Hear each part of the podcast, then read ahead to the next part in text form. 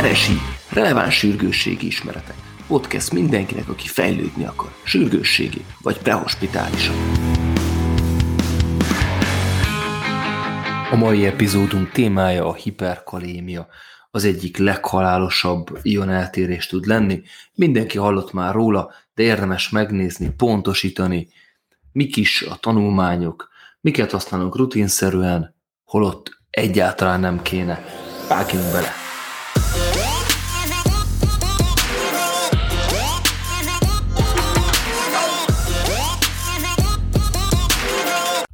Szóval a definíció szerint magas kálium szint 5,5 mmol per liter fölött van, közepesen magas 6,5, és súlyos hiperkolémia 7,5 fölött van.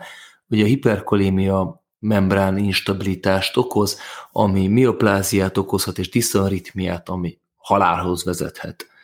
Az okokat tekintve, a leggyakoribb okokat összeszedve a teljesség igénye nélkül, az elsődleges és legfontosabb, amit ki kell zárnunk, az a pseudohiperkalémia, vérvétel, stranguláció, magas trombocitaszám miatt van. Ilyenkor az EKG rendben van, a beteg rendben van, a káliumszint magas, mi a döntés, meg kell ismételni a mérést. Jatrogén vagy gyógyszer okozta hiperkalémiák a peroszkálium pótlás miatt, az angiotenzin konvertáz inhibitorok miatt, az angiotenzin receptorblokkolók miatt, NSAIDok miatt, spironolakton miatt, antibiotikumok miatt, digoxin miatt, fiziológiás só oldalt nagy mennyiségű adása miatt ugye hiperklorémiás acidózison keresztül, diabéteses keteocidózis, valamint sejtszétesés, gondoljunk a tumorlízis szindrómákra, vagy a rabdomiolízisre, és utolsóként említve, de egyáltalán nem a legkevésbé gyakran előfordulva a veselégtelenség. Amilyen jeleket kell keresnünk az EKG-n, azt mindenki tudja, hogy csúcsos T-hullám, PR megnyúlás, QRS kiszélesedés, AV blokk, P hullám eltűnése, ami érdekes, hogy nem mindig követik az EKG jelek a kálium szintet. Valamint az is érdekes, hogy van három olyan EKG jel, amikor kifejezetten aggódni kell. Volt egy alap, amikor hiperkalémiás betegeket néztek, és azoknál fordult elő súlyos ritmuszavar, kamrai taikardia, kamrafibrilláció, és e kapcsán halál, akiknél az alábbi három EKG jel volt látható, a QRS megnyúlás, a bradikardia és a junkcionális ritmus. Hmm. Egyiknél sem volt a csúcsos T-hullám. A káliumnak az abszolút szintje és az emelkedés üteme is ijesztő lehet, de legtöbbször az első tudjuk csak meg, hogy ez milyen meg, az abszolút szintje, az, az emelkedés ütemére csak következtetni tudhatunk. Ugye, hogyha nagyon rapid az emelkedés üteme, akkor egy alacsonyabb kálium szint is okozhat malignus ritmuszavart.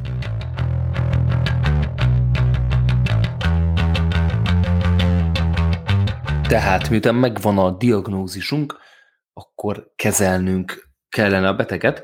Itt kérdés az, hogy ki, mikor, milyen gyógyszerekkel, mennyi fegyvert bevetve kezeli a kálium szintet. Érdekesség például az egyik kedvenc uh, beli kardiológus, Mama Matul szerint, ha például csúcsos T-hullám van, akkor várja a laborra, minden más hiperkalémia okozta EKG esetben, viszont már akár laboreltérés nélkül kezd meg a kezelést. Szóval mik ezek a kezelések? Egy, Membránstabilizálás. Kettő, Kálium intracelluláris térbe irányítása. Három, Kálium eltávolítás. Nézzük meg szép sorrendbe. A membránstabilizálás, a kálium ugye a threshold potenciált emeli, a kálcium ez ellen hat, nagyobb transzmembrán grádiens tart fenn a kálcium. Ezért adunk kálcium glukonátot, vagy kálcium kloridot. A kálciumuszk az kálciumglukonát, tehát általában Magyarországon inkább kálciumglukonátot fogunk adni. A kálciumkloridba háromszor annyi kálcium van, tehát igazából kevesebbet kellene adni, de nagyon súlyos szövődményei lehetnek. Nekrózist okozhat az intravénás kálciumklorid, emiatt inkább a biztonságosabb kálciumglukonátot adjuk. Szóval, hogy mennyit adjunk, két-három perc alatt kell hatnia, ebből következik, hogy annyit adjunk, ameddig az EKG jelek nem változnak vissza. Ez általában akár egy gram kálciumglukonátot jelent, és az EKG jelek visszaváltozása kapcsán azt várnánk, hogy a kiszélesedett QRS lecsökkenjen. A kálium intracelluláris térbe irányítása, ez a másik pont. Inzulint adunk, 5-10 egység inzulint intravénásan, ami 0,61 millimol per liter káliumszín csökkenést okoz 15 percig, és nyertünk 90 percet a betegünknek. Figyelnünk kell a vércukorszintre, 25-50 g glükózra érdemes együtt adni ezt az 5-10 15 egység inzulint. Veseműködést is figyelembe kell vennünk. Ha betegünknek alacsony veseműködése van, akkor kevesebb inzulint kell adni. Voltak tanulmányok, amik ebben az esetben low dose inzulint, ilyen öt egységeket javasoltak. Ugye fontos, hogy a vércukorszintet rendszeresen ellenőrizzük, nehogy egyik problémából gyártsunk egy másikat. A beta-2 agonistát mindenki tudja, hogy adjuk. Ha, csak mennyit? 10-20 mg albuterol kell adjunk ahhoz, hogy hatásos legyen hihetetlen mennyiség, 10 mg albuterol. Nincs nagyon értelme. Bikarbonát, izotóniás bikarbonát hatásos lehet az alábbi útvonalon.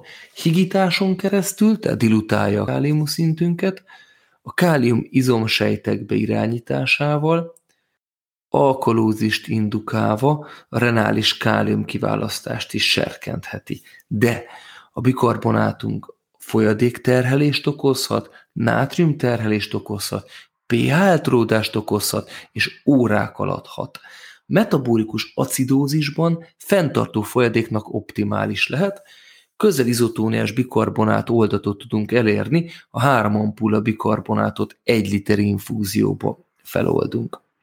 Kálium eltávolítás, rezónium, minden betegnek rezóniumot most tegye. A rezóniummal kapcsolatban van egy érdekesség, hogy obstrukciót okozhat, kolonnekrózist okozhat. Ez annyira tudott, hogy az amerikai gyógyszerügynökség egy black box figyelmeztetést is kiadott a rezónium leírásával kapcsolatban. Nátriumterhelést okoz, így szívelégtelennek eleve nem jó adni, és mindezek mellett egyáltalán nincs semmilyen evidencia arra, hogy csökkenteni a kálium szintet. Tehát felejtsük el. Diurézis, na ez már opció, főleg ha hipervolémiás betegünk van, furaszemid, acetozolamid és akár hidroklorotiazidot is nyugodtan adhatunk. A folyadékot tekintve pedig a nátriumklorid fiziológiás só oldatról egy dolgot kell tudni, hogy sehogy nem fiziológiás. Gyakorlatilag nem passzol sehogy se a szervezetünkbe. Ha nátriumkloridot adunk, igen, higítani fogjuk a vért, tehát valamelyest csökkenteni fogjuk a kálium koncentrációt, de emellett egy hiperklorémiás acidózist okozhat, veselégtelenséget okozhat. Tehát igenis adunk mondjuk egy sima izolált oldatot, amiben normális kálium koncentráció van, az a magas kálium koncentráció, ami betegben van, azt higítani és csökkenteni fogja. Vagy ott az izotóniás bikarbonát. Lehet még adni fludrokortizon és hemodialízissel is, ugye el lehet távolítani a káliumot, alacsony GFR újraesztett beteg esetén ezek nagyon elsődleges választások legyenek.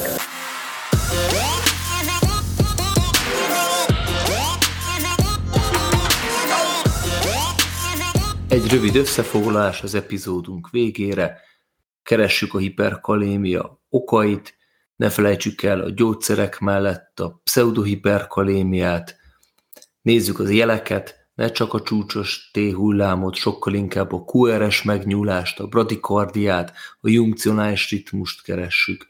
Kezeljük, membrán stabilizáljunk, kálciumglukonáttal, a káliumot irányítsuk intracelluláris térbe, inzulinnal és glükózzal, bikarbonátot fontoljuk meg és használjuk észszerűen, valamint a káliumot távolítsuk el diurézissel vagy hemodialízissel. Ez volt az Eresi Podcast. Köszönöm, hogy velem tartottál. Kövess minket máskor is.